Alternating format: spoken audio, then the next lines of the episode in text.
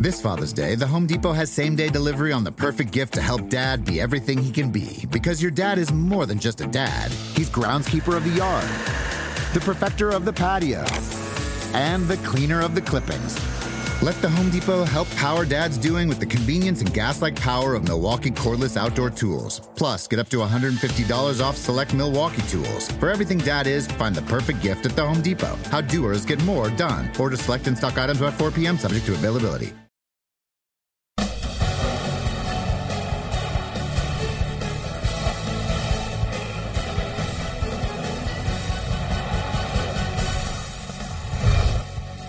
Welcome to NASCAR America. We're in the N B C Sports Charlotte studio alongside Slugger Labby, guru Slugger Labby, as well as Hall of Famer Dale Jarrett.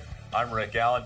The Cup Series heads to Pocono this weekend, but before we look into Pocono, we've got to look back at what took place in Dover and the penalties that have been brought down on the eighteen team. NASCAR has suspended the number eighteen team crew chief, Adam Stevens, tire changer, Jake Uh, Seminara, and tire carrier Kenny Barber for the next four Cup Series races after a wheel came off Kyle Busch's car following a pit stop in Sunday's race at Dover. Busch went on to finish sixteenth in that race. Additionally, NASCAR has also penalized the twenty-nine Camping World Truck Series team of driver Chase Briscoe for a similar infraction where a wheel came off during Friday's race at Dover. The crew chief there, Mike Hillman Junior, along with the front tire changer and carrier, are suspended for the next four races. And we have learned that Joe Gibbs Racing will not appeal this penalty. In addition, the team has named team engineer Ben Bashore as the eighteen's interim crew chief.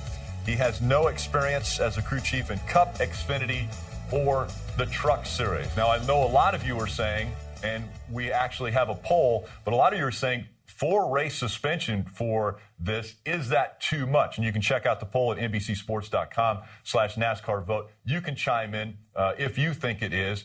Is it too much? I think that's probably the question right now. Is an accident was made. Uh, it, it didn't look intentional. The, the teams are saying they didn't think it was intentional. But a four-race suspension, very steep. Well, unfortunately, the way the rule is written today, they're adhering to the rule. I mean, it's a black and white rule, and NASCAR is dishonoring their rule book. There's no reason for them to change the rule today. Uh, they might, over the winter, look at this rule and say, hey, this was a rule put in place for when teams were hitting three lug nuts, four lug nuts. But currently today, as it's written, it's black and white, and unfortunately, it's a four-week suspension. Yeah, it seems to be an oversight. You know me and rules. I don't. I think we have way too many of them at times. But this seems to be something that should have been taken care of when things were changed to where now you have to have all the lug nuts secured there. It, it does seem rather harsh in, in the way that the way that I look at it, which can be different at times, but they get a four-race suspension here for that infraction, especially under caution where it didn't uh, impact the racing whatsoever. And then someone wins a race and their car is found to be illegal, but they get the trophy and the money. So I'm not sure how all those go together. And I know that, you know, there have to be rules that are put into place. Now, of those three uh, on the eighteen team that may need four weeks would be the tire carrier that got his hand smashed. He might need four weeks off to, to get ready. But I just think that it's a little too harsh for this particular thing. How does it affect the eighteen team? I mean, over the next four races, is Adam Stevens' vacancy going to be felt? I mean, will it be difficult for this eighteen team to have success? Well, I'll, I'll speak from a driver's standpoint. Yeah, it's always different when you have someone else that you're talking to and listening to, even though it's someone that, that Kyle Busch uh, is aware that's been there. But when it's somebody different, that's always a change. And, and you know, these are good racetracks coming up. They they need to win with this team. But because of today's rules and, and how close the crew chief, Slugger, can be to the actual action, I don't know that it's that much of a deterrent for this team. It's not really, Dale. They can be anywhere a hard card can't be. So they can be in the motorhome lot. They can be in the grandstands. They can be in a suite. Uh, they can talk on a digital radio. And you use a digital radio during practice. You can't use a digital radio during the actual event or when the car's on the track. But Adam can still talk to Kyle. He can hear his voice, uh, exactly how loose the car is or how tight or exactly what he needs. So uh, it's not really to me, a big deal. Uh, the one thing Adam won't be able to do is to bend over, look at the splitter, see how hard it's hitting the ground. But uh, virtually Adam's going to be within twenty feet of the garage. So uh, it's not as bad as what it could be, but it's definitely severe penalty. You're seeing the crew chief suspensions already in twenty seventeen. This is only thirteen races into the twenty seventeen season, so halfway through the regular season. And already quite a few crew chiefs have had penalties and suspensions already that they are having to serve. Now, right now, this isn't the ideal time for Joe Gibbs Racing, especially, uh, I mean, you've got uh, Kyle Busch, who's been upset as of, re- as of recently. Now he has a crew chief that's gone. He's got, you know, the top uh, rear tire changer and, and carrier that are both off of his team. This can't make a driver happy at all going into the next four races. No, and we know, you know, Kyle Busch, it, it, he has so much passion for what he does, and he's been so close to winning, and things haven't worked out for them. Uh, the entire organization doesn't have a win to this point, and we obviously have talked about that, and we'll talk more about it. But it, it, they, they seem to have had things going better now, and then all of a sudden you have this To, to crop up. And, you know, and I know people are going to be out there, you know, it was a mistake and an error. There was no intent in what happened, uh, but you can't overcome it. But you would think if somebody's going to be suspended, maybe the jack man who let the jack down, that's what created the whole issue. But again, the, the driver, as a driver, you just have to deal with, with what's given to you there. Uh, there are rules, and you're going to have to make the most of it, but it, it, it does come at, at a very inopportune time. Not there's a very good time to lose your right. crew chief for four races, but this certainly isn't a good time. Slugger, in this situation as a crew chief, when you're sitting up on top of the box, you see that the car is dropped too early. Can you stop your driver? Can you tell him to back up? I mean, is, was that the correct call that Adam should have made in this situation? Well, I've been in that situation. Last year at California with the three-team, we sat on the pole. We had the first pit stall. And on the last stop, as it's shown on T V, the air gun broke. And I started screaming fast, stop, stop, stop, back up, back up, back up. And I was fortunate enough to save a bad situation from happening. So it takes discipline to really understand what's going on. As a crew chief, you're responsible for getting the car back on the track where they don't hit on pit road. So I was fortunate to look down, and I saw something go flying in the air, and it was the socket that broke off the end of the gun. So uh, the jackman didn't realize that. He's the quarterback of the pit stops. Right. And obviously, everything's on the quarterback, every every football, racing, whatever it may be. But to me, I agree with you. The, the guy that should be suspended is the jackman because he's the one that made the mistake. But unfortunately, the way the rule is written today, the crew chief and the tire changer and the tire carrier, they're the ones that take the hit. With this team, they've got some guys that I'm sure are going to be able to fill the, the void as far as the rear tire changer and the rear tire carrier. You, you've got backups, right? Sure. This will check the depth of Joe Gibbs Racing. They provide pit crews to Furniture Row. Uh, they have two teams as well. So we're going to see the depth of this race team. But uh, it's time for Kyle Busch to step up as well. You know, if you go back to Pocono last year, Tony Gibson was suspended. John Klausmeier took over. They won the race. So good things can happen out of something bad. So we'll see how this team reacts. I think one thing that we have to look at, though, are these next four weeks, the, the completely different races and, and tracks and how hard it may be. And we're going to talk about right. Pocono with the, the stages and things like that and calling a race and getting all that done. You go to Michigan, uh, a totally different track, and then a road course, and then back to Daytona. So a lot happening sure. for a crew chief and, and to upset the team at that particular time.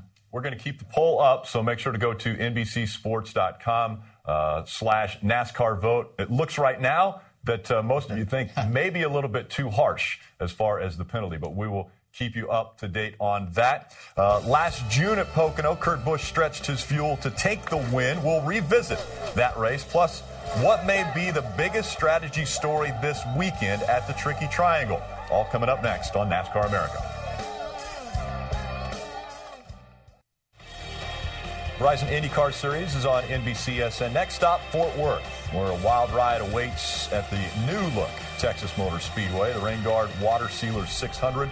That's Saturday at eight Eastern on N B C S N. What was once a spinach farm now stands as one of NASCAR's most unique tracks, the Tricky Triangle, known for its three distinct corners and a front straightaway that stretches the length of almost twelve football fields. Well, last June, Kurt Busch was without Tony Gibson, who was serving a suspension, but interim crew chief Johnny Klausmeier made a critical decision that ended up deciding the race.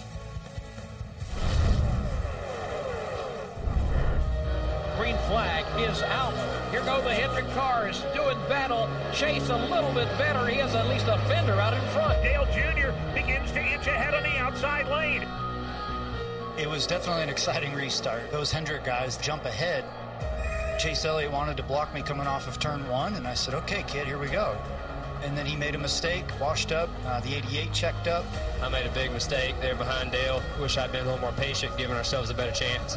Elliott all over the backside of Junior, loosens him up, takes him up the track of their three wide. And here comes Kurt Busch to the inside of Chase Elliott. Kurt Busch dives low into turn number one, and he's going to take the top spot away. It's all clear. Power six to everyone you can. Good job. I think the rest of these cats are saving here. The forty-one was up there trying to save some fuel. He couldn't make it all the way, and I didn't know if we could. We all pitted around the same time. forty-one needs to save to make it. We do not. Go get him. It's going to be a game where who can go the fastest and save the most. I kept finding ways to think that I was saving fuel. I kept checking the mirror, kept checking my lap time on the dash. I felt like a cook in a kitchen trying to beat the buzzer and not get chopped. We need about fifteen laps, lifting one hundred yards early. Minimize the shifts when you can. Does Kurt Busch, Dale Junior, Chase Elliott, do they have enough fuel? I don't think the eighty-eight has to save anymore. Just don't let them pass it. The miles are winding down, twelve to go. one point one seconds back. Just keep lifting early. Does Kurt Busch have enough fuel? White flag is out. Kurt Busch leading them for the final time here at Pocono. So far, so good for Kurt Busch. About ten back here. Enough fuel on a Monday afternoon. Kurt Busch will win at the Pocono Raceway. There you go, baby. Yeah! So proud, so proud. Johnny Gunslinger. Way to go, Johnny. Not having Tony Gibson here today, I know everybody gave that much more. And this is a win for Gibson. Thank you, guys. Job well done. Job well done. And interesting that we talk about an interim crew chief getting a win, and we had just talked about the fact that the eighteen team is going to have an interim crew chief when they go to Pocono. But a racetrack that is so unique, drivers all talk about, okay, every turn is different. A crew chief maybe pulling his hair out because he has to set the car up to be as neutral as possible. But now throw in the fact that there are stages. The first time we're going to go to Pocono, where you have stage racing, fifty, fifty, and sixty. With the fuel window being thirty-eight to forty, how do you now attack Pocono as far as strategy? Well, I think this weekend stage racing is going to be at all-time high, how people get after it. You know, if you're not running good, you can pit early at Pocono. If you're twelve to fourteen seconds behind the leader, Rick, you can pit early and not get lapped. It's one of the few tracks that we can do that. We actually pit under green and not get lapped. So if you're having a bad stage one and, and you're within that target number, you'll just pit two laps uh, before the stage ends, and you can get your tires and fuel and restart first or second, however many people do it. So uh, you can also do the same thing when stage two is coming to an end. You can also short pit and get yourself positioned up for the last sixty-lap run. So it's definitely a, a new twist at Pocono, and I'm really curious to see how the crew chiefs take this. Will people go after stage points, or will they be setting themselves up for the win? Yeah. D J, how difficult is it to save fuel? I mean, we oh. just heard there where Kurt Busch was trying to save fuel. Mm-hmm. Everyone was talking about uh, Dale Junior didn't have to save fuel. How difficult is it to save fuel on that racetrack? Yeah, when you're down, when you're shifting as much as they are, uh, some some teams uh, shifting at all three corners, uh, then that makes it very, very difficult. You have to be very precise in doing that and know exactly what you're doing, because in saving fuel, you're going to back out early anyway. So you're going to try to stay off the brake, let your car roll uh, as far as you can, and then at, by that time, your R P Ms are down, so you have to make sure that you really get them matched up at that point. So in doing that, you have to maybe pat the gas a little bit, but you don't Don't want to pad it hard, because anytime you hit the gas, then you're using fuel. So there's a lot of things that go into it. But the biggest thing that can help a driver is having a good handling race car, staying off the brake, having a good handling race car, and let your chassis and tires do the work for you. If you can do that, then the possibility is there, especially on a two and a half mile track. You can save quite a bit of fuel if you know what you're doing, but it's very, very difficult to do. And I think, as Slugger's pointing out, with the stages this time, I think that it may get the field spread out even more at times, because you're talking about pitting, but it's going to make the restarts after these stages and any cautions wildly entertaining. This is going to be fun to watch. So three years ago, we saw Steve Letarte, Dale Earnhardt Junior somewhat use the strategy I think you're talking about, where they came in right after a restart. Uh, just a few laps after the restart, they come onto pit road, And you can see by Steve Letarte's reaction that he knew he had just won this race. And that's the type of strategy that comes into play here, almost like a road course. Sure, you had mentioned that we can run thirty-eight to forty laps on fuel. So Stevie, what he did, obviously, was he worked the, the race backwards like we do on road courses. And when he got to that number, he pitted. And obviously, he, he's writing down right there, hey, guys, I just won this race. Yeah, and that's obviously strategy so yeah. big here. You have to have a knowledgeable crew chief on top of the pit box. And as we mentioned again, the eighteen team won't have Adam Stevens, a guy who's so familiar with the way Kyle Busch drives, the strategy that he needs to win races. That's going to be a difficult task. Yeah, it is. And as a driver from inside the race car, you don't know all of these strategies are going on. You have to totally rely and depend on your crew chief to let you know exactly what's happening and what you need to do. Uh, you know, if you're going to have to save fuel, I need to know immediately when I'm leaving pit road that that's what I need to do. So uh, it's going to be difficult. I mean, we talk about the challenges for crew chiefs that are there all the time, but having someone different there could be a real challenge. And I imagine if Ben doesn't make the right call, Kyle Busch is not shy on getting after people. So I'm sure Ben is, he probably won't sleep much this weekend. Uh, I'm, I'm sure he's yeah. ready for this, though. He's probably heard it before. You used the word challenge. How about one driver who will be making his first ever Cup Series start? And it just so happens it will be at Pocono. Up next, what does Bubba Wallace hope to accomplish as he steps into the forty-three car this weekend at Pocono? The Xfinity Series star talks about his Cup Series debut with D J when we come back.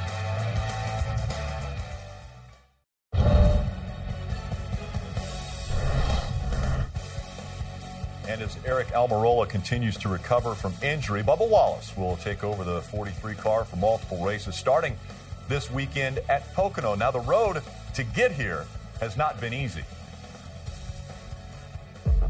What do you want to be known for? Um,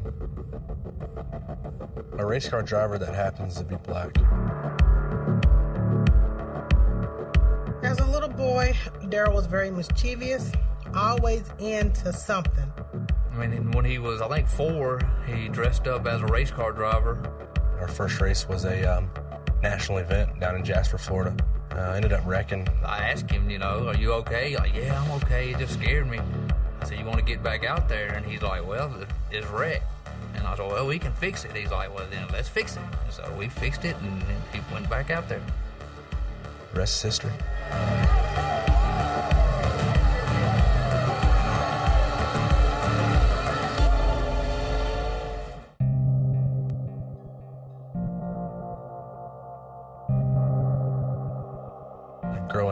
You know, I got some slurs thrown at me, but I was too young to understand it. Yeah, there was a lot of uh, incidences, name-calling. I mean, people were saying they're letting him cheat because he's the only black kid out there. People showed him a lot of the number ones. The um, N-word was used. You know, he, he asked us one time, you know, what the N-word means. And uh, we just had to sit down and talk to him and tell him what it was. We've just taught him over the years that, you know, let your haters be your motivators. I'd go out there and just keep winning, and eventually they'd either just get so mad they'd set up or, you know, finally accept the fact that I'm, you know, good. Darryl Wallace Junior is going to get his first win. Came up and graduated through the Drive to Diversity program. Have to acknowledge what this means historically for NASCAR, the first African-American driver to win in nearly fifty years.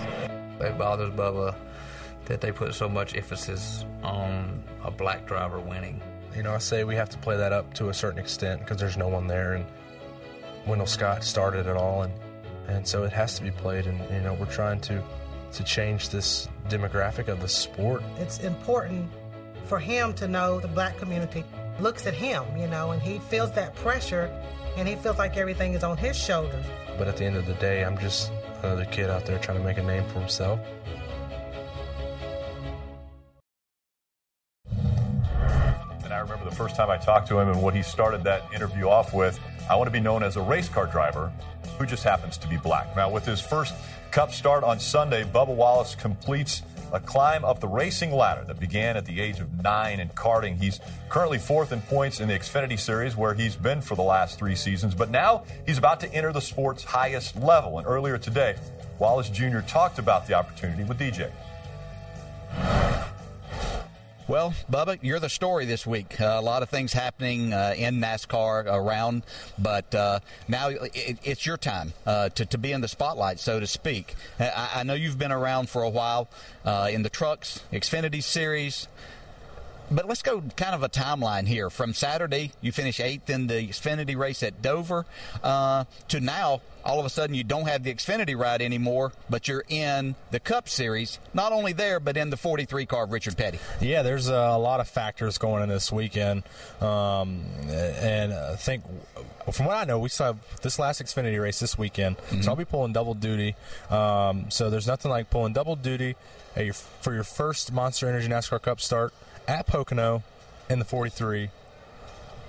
I don't know if you can add any more to that list. So it's uh, it's definitely been a, a, a crazy seventy-two hours for me, and um, and just trying to really take it all in stride and, and really yeah. let it sink in. And um, I knew about it a couple of days before we announced it, and I think the the stress factor of, of not knowing what was next from the Xfinity program was right. kind of overshadowing that.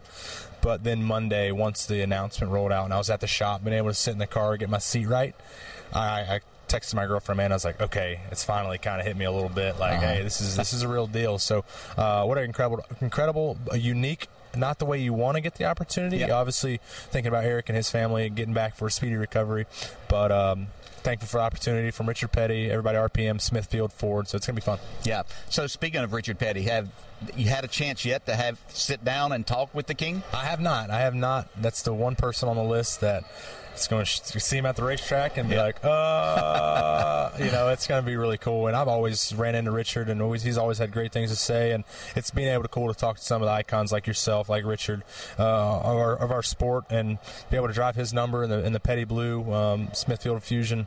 It's going to be cool. Yeah. So from that perspective, is there any added pressure? Uh, I, I know race drivers, you're always under pressure by what you put on yourself. Yeah. But it, could there have been another scenario coming into the Cup Series where it maybe wasn't in the forty-three car and, and maybe had all the eyes on it? Or is this a better situation for you? I think this is a better situation. Um, like I said, I didn't know what was next. You mm-hmm. know, after Pocono in our Xfinity race, that was it for me. Um, not going to the racetrack anymore. Um, I was trying to figure out what I was going to do next, making a list on my phone. What can I do to get a source of income? Yeah. Um, you know, the things that you don't you don't usually think about when you're racing. Um, and now, like, I'm twenty-three, and um, I guess I'm a grown man, uh, still a big kid, a little kid, whatever you want to call it. Uh, trying to figure those things out is pretty tough, but uh, this opportunity come about, and it's it's all about timing. And it's crazy how, how God works, and one door closes, another one opens up, so you mm-hmm. never know where this will take us. Uh, it's a snowball effect, just like your story we were talking about here. Yeah. Um, I got a, a couple races in this, but who knows what these couple races can bring sure. uh, after this after this journey. So I'm excited about it. It's a great opportunity for me to go out there. Um, no no added pressure. I think years past, I would have a ton of pressure myself. Mm-hmm. We had to go out there and be on top of the board for practice and something I've never even been in. That's, like, ridiculous. Mm-hmm. And, and now for me, it's go out there and whatever our balance is, let's try to increase on that, make right. it a little bit better than what we fire off with. Obviously, we're going to be faster than how we start off the weekend, just from experience, just from comfortability. Mm-hmm. Seat time is only going to gain once from once I get out of the car, once I get out of it on Sunday. And uh, we're going to look to capitalize on that. No need to stick our nose in there, um, let the leaders kind of bobble up and be like, oh, I can pounce on that. And the next uh-huh. thing you know, I'm on the hook. Uh-huh. Settle down, um, take it in stride, take it lap by lap, and just watch what watch, watch what's out the front windshield and learn from it. Yeah. So before we talk a little more about Pocono specifically, how about the the idea and what goes through your mind? You're, you're very talented. You've shown that you can can win at all of these uh, series in, in the right situation. Uh, but when you see some of the drivers uh, that are kind of your peers mm-hmm. and you know drivers. Uh, Ryan Blaney, mm-hmm. good friend, Chase yeah. Elliott. Um, when you see these drivers, Eric Jones, get opportunities in the Cup Series, mm-hmm. and you're left there, is it a is it a motivating situation, or are you sitting saying, why not me? It's it's a little bit of both. It's like it's pretty cool. Um, it's pretty cool to, to, to watch them. Like, how cool, I, I race against Ryan. Uh, we're, we're really good friends, Chase. And, and to see them get their opportunity, awesome. I'm pumped up for them. But then after a while, it's like, man, I'm home on Sun or home on Sundays, mm-hmm. watching them. And it's like, man, I could be out there. I've, I've beat them plenty of times growing up. Yeah. I'm going to go to the go-kart track and whoop up on them right now. um, it's all about timing. And, you know, mm-hmm. their their scenarios worked out perfectly. And um, and my my path, everybody's path is different. My path was obviously different from how your path is and, and how Ryan's path was and how Chase's. And, and it's all about that timing. And when the right opportunity presents itself, they were there to capitalize. Mine just happened to happen a couple months later, a couple years later, and now we're here. Now it's my time to go out there and show them what I got. So this is somewhat of an audition, uh, and I know you're up for the challenge there, but let's say I'm a car owner. Uh, I can't say I'm Richard Petty because nobody's right. that, but I'm a car owner, and I have a sponsor, a potential sponsor sitting right beside me. Uh, Why Bubba Wallace? Why are you the driver that we need to put in our race car uh, to go be successful? That's a tough one. I got so many factors that go into it. I don't know if you're going to find a more fierce guy behind the wheel, um, whether that's the right time or the wrong time on the racetrack. I'm going to go for it and give it all two hundred percent each and every time. Um, from outside of the racetrack or outside of the car, Um, good luck finding a younger guy that has the attitude and the personality all on camera, yeah. being able to deliver. Hopefully I deliver the messages and the key points in the right way and represent your brand the best way I can. Um, and you, you won't find somebody that's that's different from when you see him at, at uh, a, a restaurant outside of the racetrack versus mm-hmm. when you see him on camera inside the racetrack. I'm the same guy. Um, if I'm mad about something inside the racetrack, I'll probably be mad at the restaurant until I get a good Coca-Cola in me, then I'll be good. But you're not going to get that two-person personality. I like to keep it real. I like to keep it one hundred. And uh, just go out there and have fun. You know, a lot of these guys that are coming in, and I'll, I'll rag on Blaney. He's kind of just square, you know. But for me, I like to have fun. I like to cut up and have fun with you. It's, it's a serious time for me in my career, but you always got to have that little positive light and, and have fun with everything that you do in life. So besides being in a cup car for the first time, tell me about the challenges of Pocono as a driver. I, it was one of my favorite places to race. Uh, what do you think about the place? Yeah, it's it's it hasn't been one of my favorites. It's been one of the toughest places yeah. for me to race at. Uh, I think just from the rhythm side, um, I think the added pressure now is is, is shifting. Uh, yeah. I've never been able to do that uh, in our Xfinity program or even the truck program. So there's always there's there's another thing to add to that slate. Driving the forty-three, shifting. Um, it's it's going to be tough, but I'm, I'm ready for the challenge. We spent a lot of time on the on the Ford simulator these past two days, just getting in that rhythm, getting comfortable with with how the ins and outs work of these Cup cars. Uh, with the new downforce package, the speeds are going to be really fast in turn one. Yeah. So uh, I was able to talk to Harvick last night on his show with Matt Yoakum, and uh, he says, check up before you actually, you know, fill everything out. Yeah. You know, hit the brakes early, fill it out, because you'll be hauling the mail uh, down into turn one. So I think that's going to be uh, an extra little feature that we'll have to work in on and just get comfortable. All right, Bub, thanks for taking the time, and wish you nothing but the best. I I feel like that you're someone that could bring a lot to this sport in the right situation, and I hope this is the, the right audition for you, and uh, good luck this weekend. Thanks, D J. I appreciate it.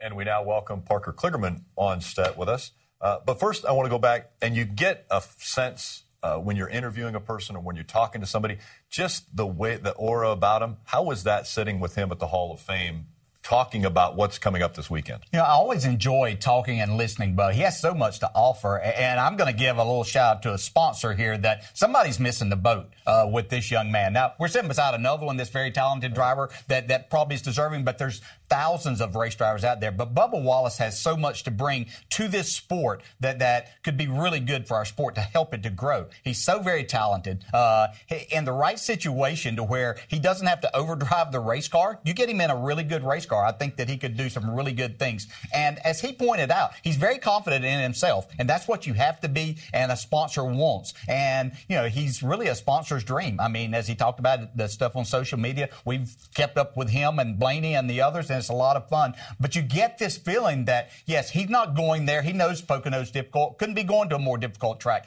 But he's going there with the right attitude. He wants to go. If this race car is a twentieth place car, he said, if I can make it finish better than that, then I've done uh, my a successful job. And this is an audition of sorts. We had talks about uh, things that I went through of getting a break with the Wood brothers when Neil Bonnet was injured. I said, you never know where these things come from. And uh, he, he's ready to take on this challenge, and I hope it works for him. And from that piece, one thing he mentioned is how he is the same person inside the racetrack as he is outside the racetrack. And I can attest to that. I've spent time with him outside the racetrack. He is that outgoing, fun personality that you see on camera, that you experience right yeah. there. very confident, yes, yeah. and almost to the cocky side of confident. But you know what? That's what you want to see from a young driver. You want to see them have that confidence in themselves, know that they they have something to offer, that if they're given that opportunity, given that chance to get in the right car, that they're going to make it happen, because that's the guys that go out there and do make it happen. And I think he does have all the right assets here. And as he said there, though, this opportunity is that opportunity for him. It is, it's that door opening when another closes. And I think, as you said, with with knowing that he, if it's a twentieth place car and he gets a little bit more out of it, then that's a very successful day. And that's the key thing. He understands, he's confident, he knows what he can offer, yeah. but at the same time, he understands what level of opportunity this is. I can attest to that as well. He was uh, probably the best defender on my basketball team that we just won a championship, by the way. There's, oh, there, yeah, we're sporting the trophy. So uh, Bubba Wallace was was uh, very difficult to get by and to score on. So I was thankful for that. But uh, let's talk a little bit about his first start, his first Cup Series start. It hadn't been that long ago that you were in that same situation. How difficult is it to make that very first start? Well, I really related when he talked about getting to the shop the first time and sitting in the car. And that was the first time he said, okay, this is real. Like, this is happening. And I had that same feeling as I, the end of two thousand thirteen came around, and I was in a, almost a similar situation. Wasn't sure what I was doing in the Xfinity Series as it was coming to an end, and I got this Cup Series opportunity. And I, I, I got to the shop for the first time, and I was kind of unsure about things, didn't really know the team that well. And I got to sit in the car. They had mounted my seat already for the first time, and I sat there and felt like, this is right. This is this is what I planned my whole life for, was to be there. And we actually went out to Texas and got the best finish for that team that they'd had. It was a team, I believe, that was outside the top thirty in points, and we finished eighteenth. It was an incredible uh, first time. And, and for me, the way I approached it was similar to how he's feeling right now, which was I felt like I knew the level of the car, and only if I just did that level or a little bit better, then I was going to have a good day. And so we really raced to the level of the car, but in terms of doing that, got a little bit lucky, had a lot of speed. It kind of felt like it came to us, and we had a great day. And I hope that's the same for Bubba. Yeah. It's always difficult when that first time, because uh, you you have been successful in other forms, and now you're up against the very best. So trying to put those things in perspective. My first time came at Martinsville uh, with Emmanuel Cervakis. It was kind of a one-off deal. Butch Lindley had driven this car, and, and one of the greatest short-track racers ever. Uh, and so this was an opportunity, but at Martinsville, where it's so, so difficult. And I think we ended up having a top fifteen day or something like that. I raced uh, probably the last fifty laps with Dale Earnhardt. We weren't on the same lap. I was a lap down. He was on the lead lap. But I learned so much, and, and, and it was just so exciting to be there with that opportunity. And I, I thought you were coming to me first until you said not that long ago, and then I realized you were going to Parker. So. It was only three decades ago. Yeah. Uh, you know what I just remembered about my, my first start, though? Funny enough, uh, towards the end of the race, one of the last cars I passed to get an eighteenth was a forty-three car. Huh.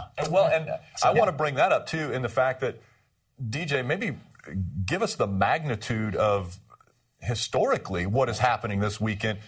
An African-American driver is going to drive the iconic yeah. forty-three car in the Cup Series. I mean, it's been quite some time. Yeah, it has been. And I think that there's so much more to this than just Bubba Wallace and being a replacement driver in the forty-three car. You know, there's so many things that could come from this. And I think that Bubba realizes this, but he's ready for that challenge. It doesn't, it hasn't seemed to phase him. Now, I know that he had done many interviews before he and I sat down, so he might have been worn down. So, but the enthusiasm is there, but it's not overwhelming to him that, okay, I have this chance. It's in the forty-three car. I appreciate this opportunity, but there's so many good things that can come from this. And, and we're obviously wishing Eric to come back uh, as, as soon as he possibly can, and everything's good with him. But this is just a great chance for Bubba to showcase his talents right here in front of the world. And I think he understands the gravity of the situation. You know, that yeah. what he's, what he, him being in the Cup Series is doing for the sport, what the, the eyes, the attention it's bringing to the sport right now. But as we saw there, and as you heard him say, I don't think there's any better representative than Bubba Wallace right now to do that, to have that pressure on his shoulders, and he's relishing that. And that's what I'm excited to see, is I think he's really in the right frame of mind right now to go out there, have a good run, and take that pressure and use it positively. D J, you brought it up in the interview. One of the young guys that he has been keeping his eye on has been Chase Elliott, and the, the growth of what he's been able to do. Coming up, Chase Elliott finished fifth at Dover and is poised to make another run at the playoffs. So why is he disappointed? We'll let Chase explain next.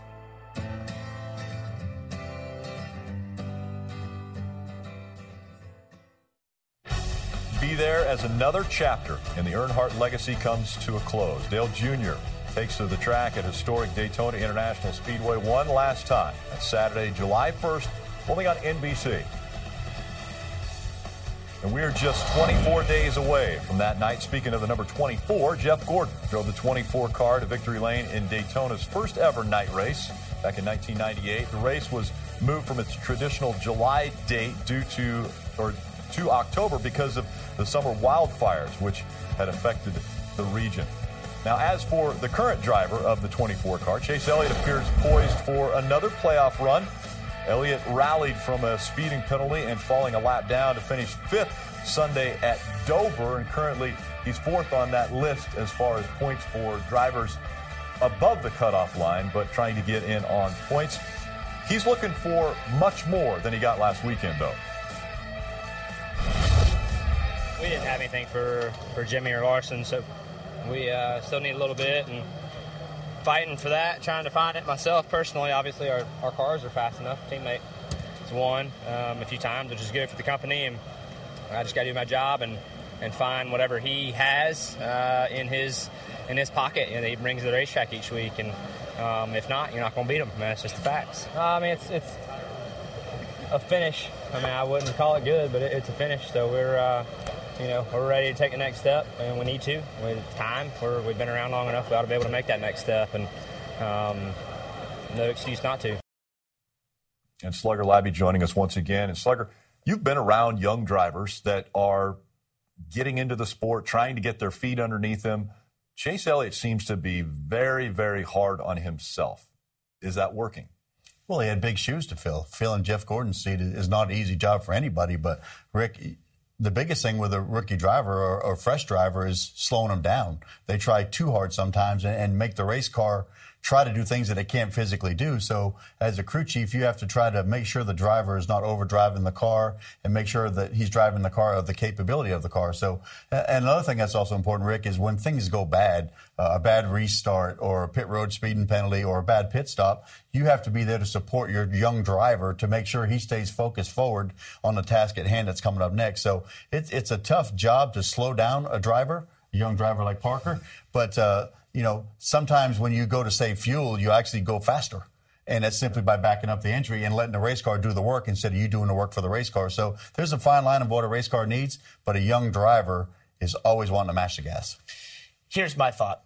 I'm not going to tell Chase Elliott how to live his life or how to act in front of, you know, his after a race and such and what his emotions are dictating at the time. But I do think he's a little hard on himself. I do think we've seen multiple times in the last year where he comes to the end of a race and he says, here's all the things I did wrong. Here's all the things I could have done better, this and that, and oh, it's all my fault, and this. And it continues to go, and it becomes, at some point, it's not, it's almost self-disserving because he's he's hurting himself by letting his own psyche not think, you know, hey, I can do this. I can compete with these guys.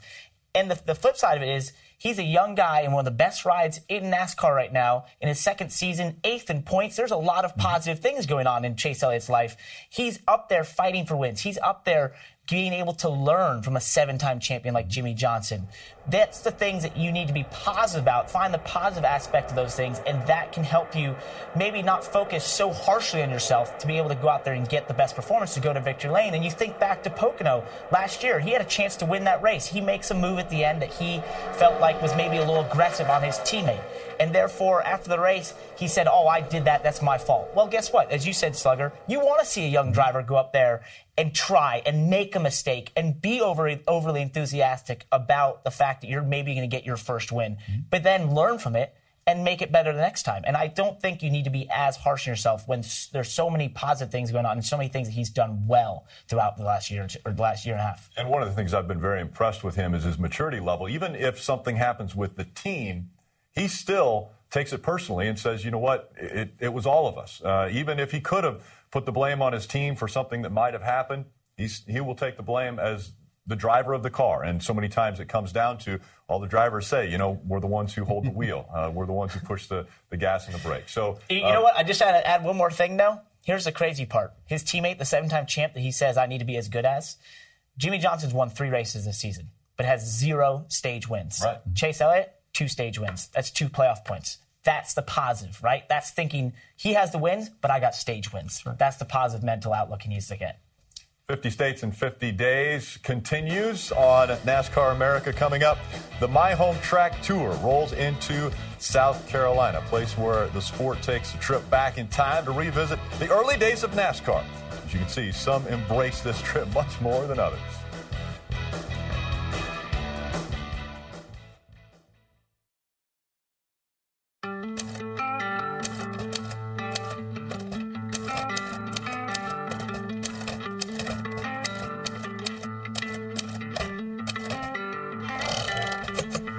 Darlington is supposed to be the meanest racetrack. This is Darlington International Raceway, the granddaddy of them all. He's in trouble! In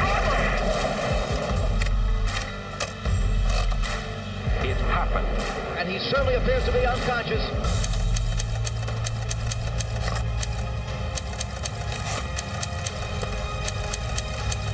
Sash, bad son of a... Oh!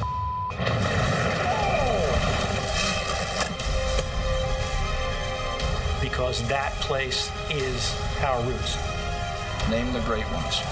Darlington will tell you which are the greatest.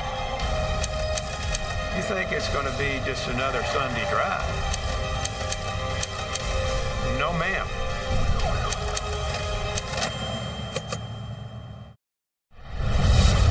South Carolina's Darlington Raceway is one of the signature tracks in all of NASCAR. In addition, some of the NASCAR's greatest racers hail from the Palmetto State. Names like David Pearson, Cale Yarborough, Bud Moore, and the late Cotton Owens, all members of the NASCAR Hall of Fame. When you think of racetracks in South Carolina, everyone's first thought is Darlington. However, South Carolina has many short tracks with their own identities and history, places like Greenville Pickens and Myrtle Beach. And today's featured track, Anderson Motor Speedway. Anderson was built by Rupert Porter and continues to be operated by his family to this very day. Opening in nineteen sixty-three, this three-eighths of a mile bullring hosts NASCAR-sanctioned racing from March through October. This September, the track will host the eighth annual Rupert Porter Memorial Shrine Race in honor of its founder. And D J, South Carolina is dotted all around with tracks like Anderson, but I think so many times when we think of South Carolina, you think of Darlington. You won at that racetrack three times. Such history at that track. Yeah, it really is. And you can't help but think of it because it's probably the most difficult racetrack a driver in the Cup Series or Xfinity Series will ever race on. The, the challenges are just immense. And, you know, I have so much history that goes back there from being a kid uh, back to nineteen sixty-five. Uh, you know, here's me being able to win. Uh, never won the Southern five hundred, but got three of the spring races. And I think they were probably some of the ones that uh, were most gratifying to me because you know how difficult the racetrack is. But nineteen sixty-five, my dad won the race, the Southern five hundred, uh, by a mere fourteen laps, uh, which is a record. But just an incredibly hot day there and everything. And, and go to Victory Lane and, and be able to celebrate with my dad. Now, that was great, and what my dad accomplished was fantastic, but I'll date myself a little bit. If you remember the show, there I am, down in the right-hand corner there. Uh, you don't have a mustache. Yeah, no, not, no, I knocked a tooth out, I think, so I had to shave okay. at that time. So,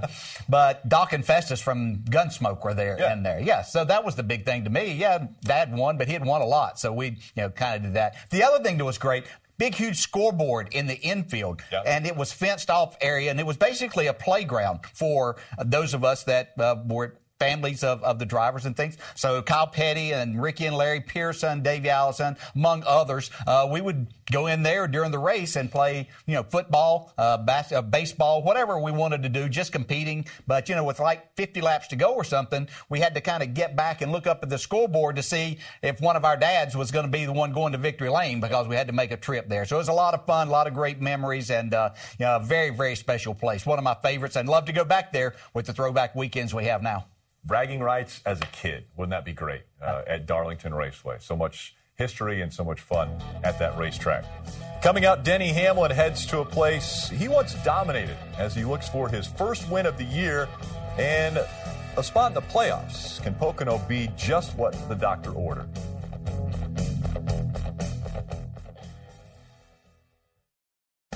NASCAR America is brought to you by Duluth Trading, tough, ingenious workwear designed and tested by tradesmen.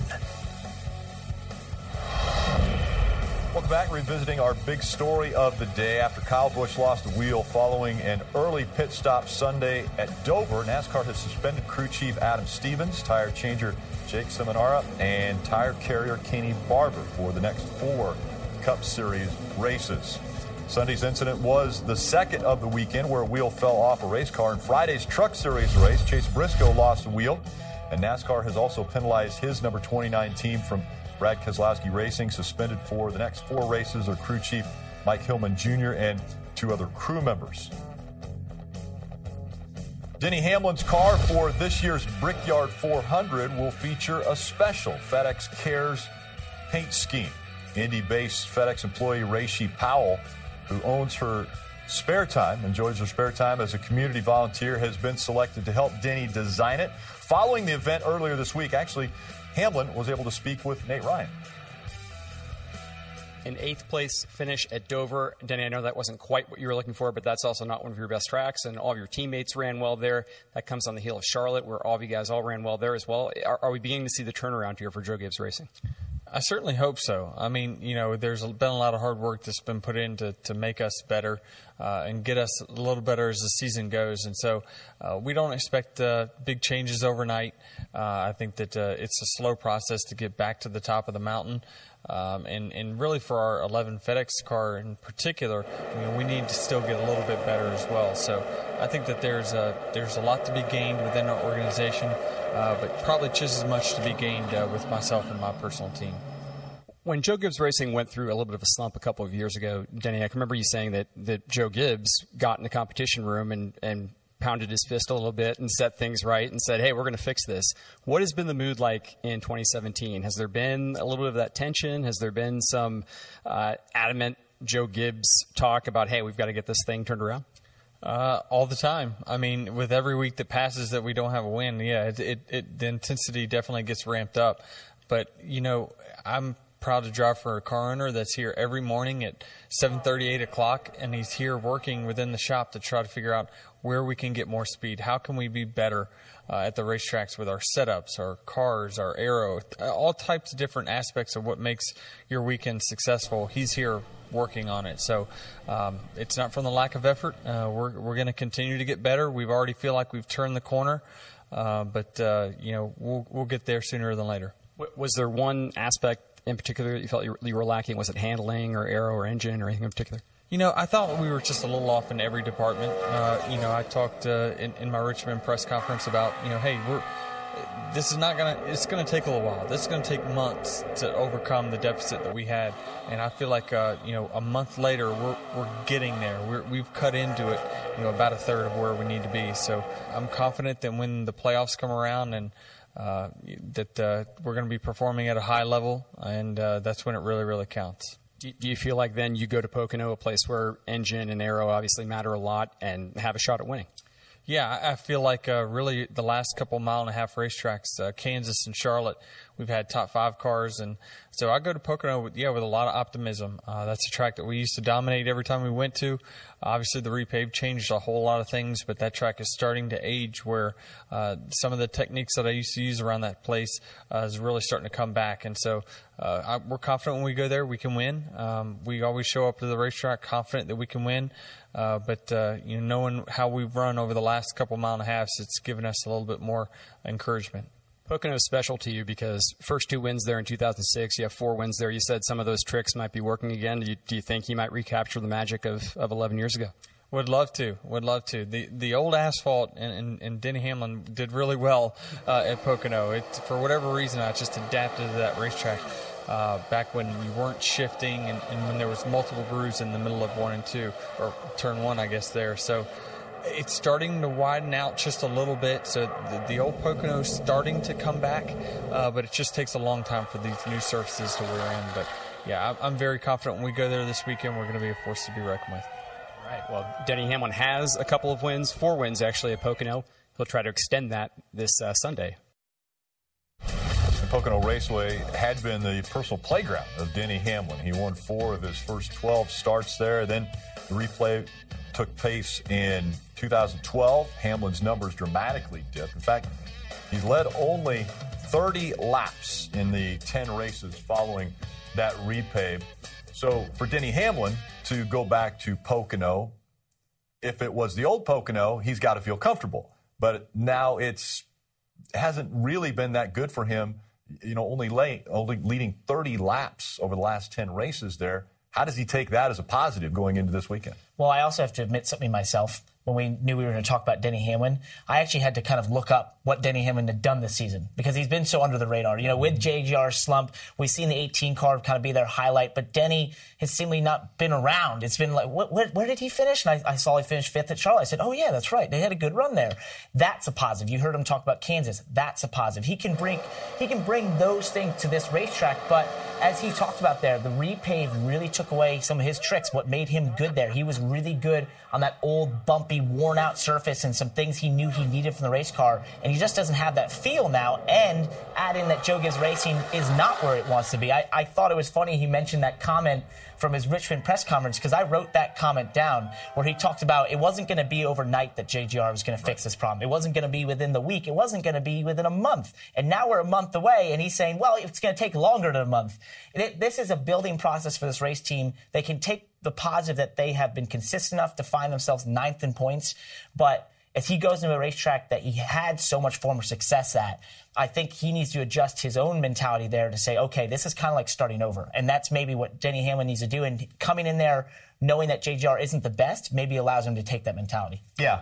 As good as FedEx is uh, in their business, they can't deliver this overnight as to what they need. So this is a process. But this process is working right now. And the things that made Denny Hamlin really good on the old surfaces goes back to his short track days to where he's he's a very smooth brake uh, on the brake. And that's what you have to be getting into the corner, where you don't upset your car too much. And he's very good at getting back to the gas, where, especially on old surfaces, to where it's hard to hook up all of that horsepower. So they kind of took that away from him. But it's coming back, as he said, he'll be very competitive there. Uh, it's, it's difficult to go through these type things, but they've got a great leader, as he pointed out, with Joe Gibbs. And when the other teams are going through these things, they really put a lot of pressure on the drivers to perform. We got to have this win for the sponsors. Well, they have Joe Gibbs, who can take care of the sponsors right. very well, so they don't have to worry about that. Just get these things going in the right direction by playoff time. I've noticed that you guys have all taken breaks during this show. Yeah. I think it's my turn. So I'm going to actually hand over the hosting duties Uh-oh. to Parker Kligerman on the other side of the commercial break, and I'll take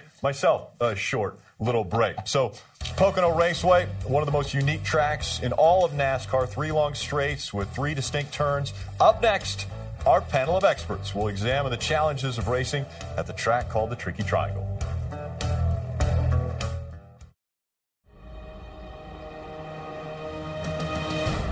Got a serious vibration, started hopping. A fiery crash in turn one.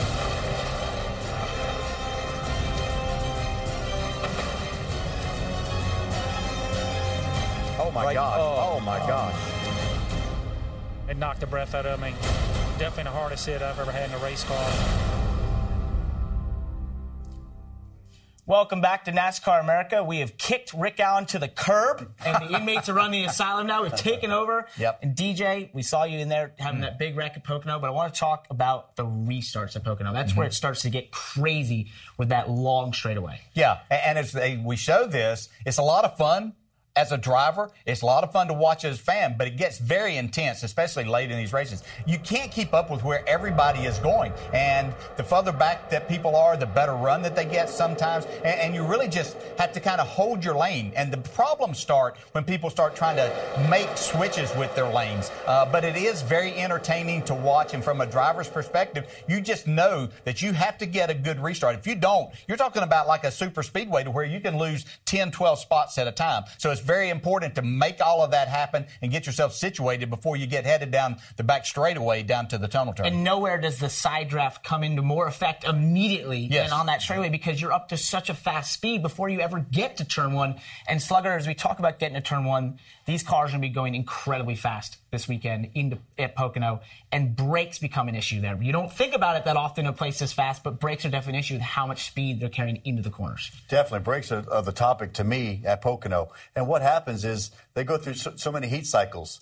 You go in the corner, you use, the driver uses the brake to heat up to twelve hundred degrees, which is optimal for the brake package that teams run at Pocono. The problem is you have the long pond straightaway, and then the short shoot-off for turn two, and then the long, the front stretch is really, really long, and, and if you're going to have brake problems, it's going into turn one. But what happens as the brakes get hot, they get cool, what happens is the rotor will actually warp.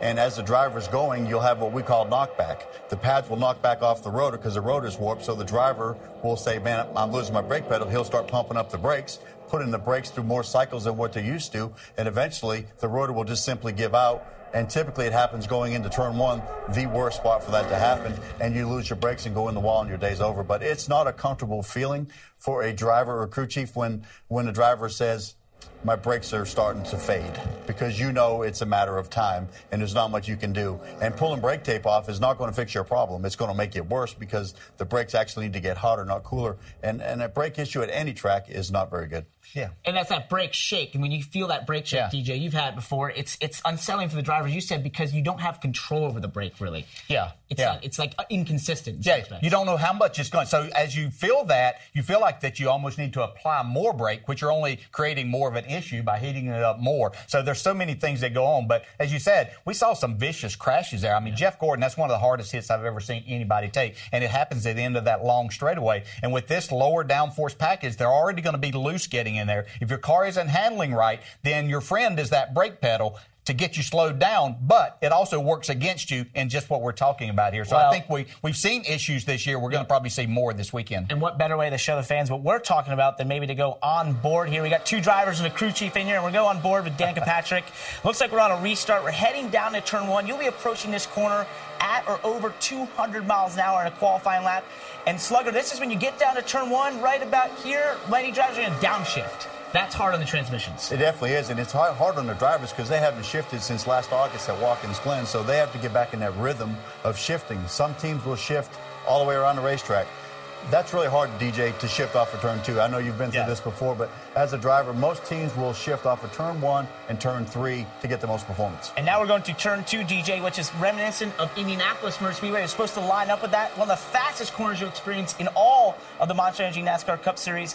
And now into turn three, flat, one of the hardest corners here. Yeah, and, and taking your hands off the steering wheel here is never a good idea, but you do have to downshift. And so trying to make all of that work and being precise at it and knowing exactly when to do that to get the most out of your lap and the most out of your engine and not over-rev the engine, not create problems for transmissions, for rear-end gears, all kinds of things that can happen at this particular racetrack because of all of that that we don't see at other places. Yeah, and as a driver at that racetrack, I always focused on turn three, making my race car work there because why? You're hit on the longest straightaway. Well, this has been fun, guys, but I think we should let the professionals back in, or the professional Rick Allen. So we're going to bring him back on here soon.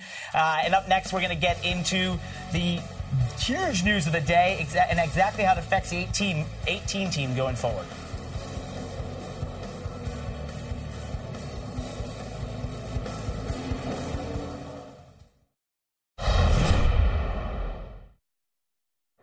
Truex Junior at the point, Joey Logano alongside. sixteen laps, Russ. Ready? Now. Green flag. sixteen laps to go. Once again, a great restart by Martin Truex Junior All clear. three point two second lead. Can everything stay right? White flag, seventy-eight. Eagle, that's a pretty city, boys. One more, one more turn. Turn three right here. He has been so close so many times this season. Out of turn two for the final time and at the front of the field for Martin Truex Junior twenty car lengths over Kevin Harvick. The wait is over for Martin Truex Junior He's going back to victory lane for the third time in his career. All right, my brother, you got it. Martin Truex Junior going into Chase victory lane, baby. Yeah, baby! Woo! Yeah, baby, yeah! Yeah, look it up, guys. Awesome, awesome, awesome. Absolutely looking forward to Pocono. The big news of the day, though, NASCAR has suspended the eighteen team crew chief Adam Stevens, tire changer Jake Seminara, and tire carrier Kenny Barber for the next four Cup Series races after a wheel came off Kyle Busch's car following a pit stop in Sunday's race at Dover. We asked you, the fans, do you think this penalty was too steep? Do you think it was uh, right on, just right, too lenient? And it was overwhelming that you all thought that it was too harsh. Uh, some of you are siding, obviously, with Kyle Busch uh, fans there, potentially. I think the two lenient are just Kyle Busch fans, or not Kyle Busch fans. yeah, yeah, not Kyle Busch fans. Yeah. And, and, and Parker, while we have you here, uh, as far as this situation that has come up for this team, how difficult will it be for them to go through the next four races without Adam Stevens? It's going to be very difficult, you know, just in terms of, once again, it's another distraction for this race team. We just talked about his teammate Denny Hamlin a little bit ago, that Joe Gibbs Racing is in this sort of phase where they're trying to get back into victory lane, and you don't need this distraction. I'm going to agree with the fans here that I think this penalty is too harsh, but the rules were written as they were, and so NASCAR had to enforce this rule as was written in the rule book. But going forward, I'm hopeful that this penalty will be reworked or relooked at, because this penalty does not fit the crime, in my opinion. And I know fans out there might be thinking, well, you know, maybe they could have looked at the intent. They didn't intend Slugger to go out there and, and let that wheel come off. That ruined their race. But I'm glad NASCAR didn't measure intent, because that becomes a slippery slope. When do you not, and when do you measure intent? All those different things. So I think when you look at this penalty, it's it needs a rework of the actual penalty, mm-hmm. but I'm glad NASCAR followed through with holding, upholding it, and we can go from here saying, you know what, we need to rework this or look at it again. I'm curious to see how Joe Gibbs Racing reacts to this. And if you watch the video, the jackman was simply, he never looked back at the left rear tire changer. He just simply let the jack down. So will they institute a play where the tire carrier waves his hand, and that's a signal for the jackman to let the jack down? So I'm curious to see how they react, but it's definitely on the jackman here. And I'm surprised that NASCAR didn't do something, and he simply never looked back to see if all five were tight or sometimes four.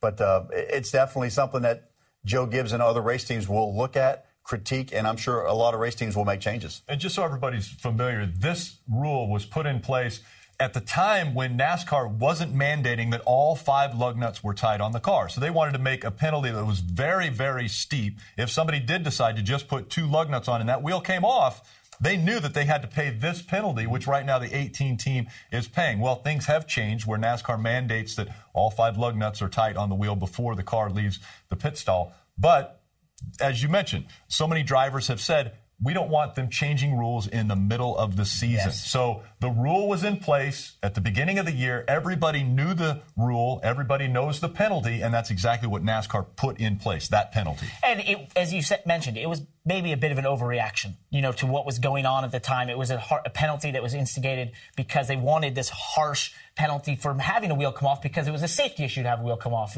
You know, if it were to come off and find its way into right. different places, that's a scary situation. So they put this rule in, but as we saw this past weekend in two examples, it just wasn't really what they probably thought would happen with this rule. These were two cars that came off and immediately lost their tire because there was probably nothing tight on those lug nuts at all.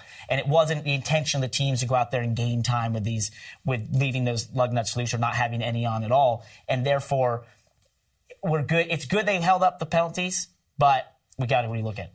The four races, Pocono, Michigan, Sonoma, and Daytona will be the four races that the crew chief, Adam Stevens, and those two team members will not be able to be there. And you take a look. We finalized the poll. seventy-eight percent believe that this was too harsh of a penalty. seventeen got it just right, and five too lenient. So Sorry. that was the look at uh, what you, the fans, thought of this penalty that was enforced on the eighteen team. Now, we look forward to Pocono. And as we do that, we're going to dive into the vault and find some of the greatest finishes at Pocono. We come up with our list of five, and we'll reveal those when NASCAR America returns.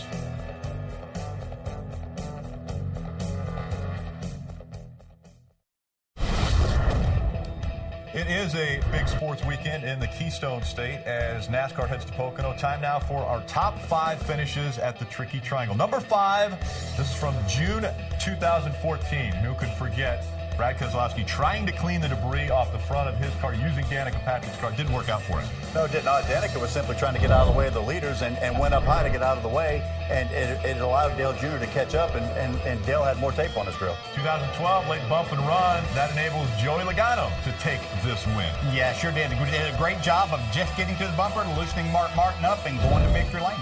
Mark Martin gave him the nickname Sliced Bread. We look at number three. This is Matt Kenseth. He wins out in fuel mileage. Yes, fuel mileage every now and then comes up at Pocono. A key part of Pocono for sure, and it's going to happen again this weekend, but definitely he stretched his fuel, and I think about ten cars ran out at the end of that race. Number two, we go back to nineteen eighty-six. Tim Richmond in the twenty-five on the outside past Jeff Bodine in the five car for the lead on the final turn of the final lap. Tim Richmond kind of defined what driving this racetrack really meant. He, he was one of the best, if not the best, to ever race at this racetrack. Just incredible, and a great pass on the outside when you didn't go to the outside at that time. That was Ricky Rudd that made the move up on the inside there as well. And let's move all the way to number one. June two thousand, who can forget when the tables were turned on the Intimidator? Yep, Jeremy Mayfield moves him out of the way.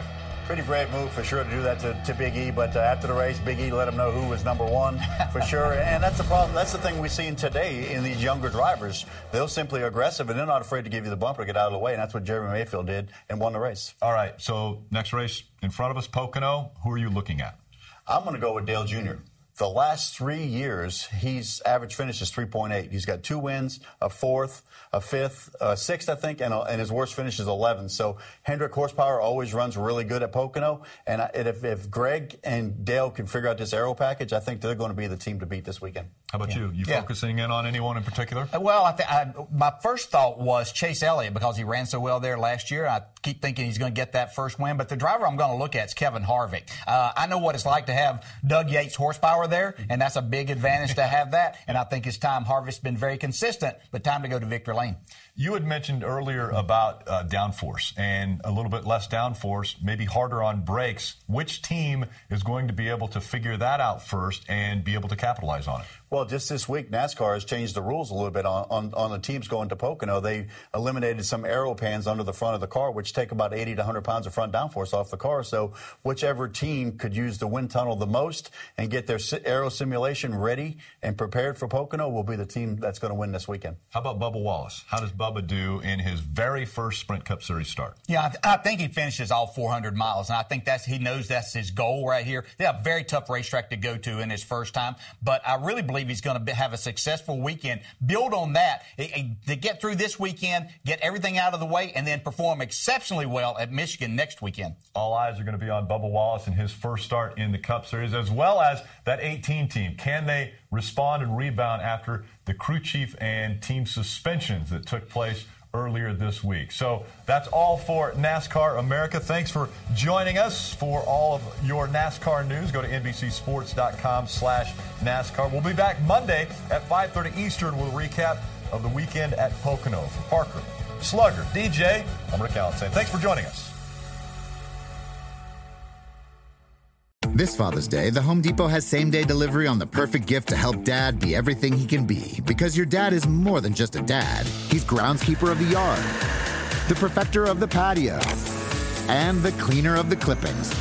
Let the Home Depot help power Dad's doing with the convenience and gas-like power of Milwaukee cordless outdoor tools. Plus, get up to one hundred fifty dollars off select Milwaukee tools. For everything Dad is, find the perfect gift at the Home Depot. How doers get more done. Order select and stock items by four p.m. subject to availability.